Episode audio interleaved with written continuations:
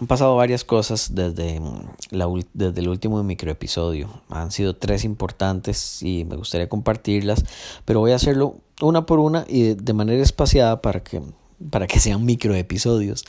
Em, la primera es que hay un sistema que se llama Blipper que yo ofrezco y que es, eh, permite que los que los locales puedan dar puntos de lealtad a sus clientes y estos los vayan ahorrando para después convertirlos en eh, consumir productos y usarlos como si fuera efectivo.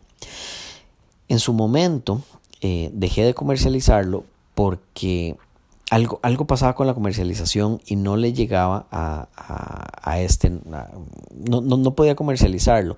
Tal vez era porque el pago inicial era muy alto eran 100 dólares de instalación y una mensualidad de 30 dólares. Y lo que hice fue salir por aquí, por la oficina, y buscar tres locales del tipo que a mí me parece que podrían sacarle un buen provecho. Encontré dos veterinarias, una que vende productos y otra donde se hacen operaciones y qué sé yo, em, y una empresa de fisioterapia. Les hablé del producto, se los ofrecí gratis y les dije que hasta que no fuera eh, rentable para ellos, yo no les iba a cobrar. Y que una vez que fuera rentable para ellos, les iba a cobrar en un plan eh, bastante más bajo que precio de mercado.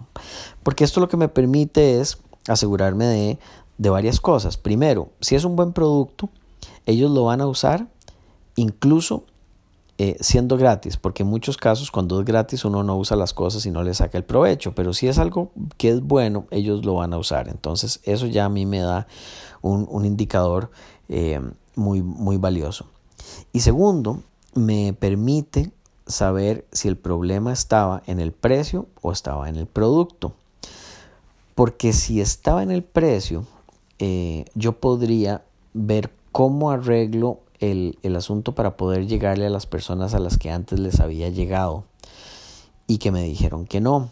Posiblemente ese monto de instalación es muy alto.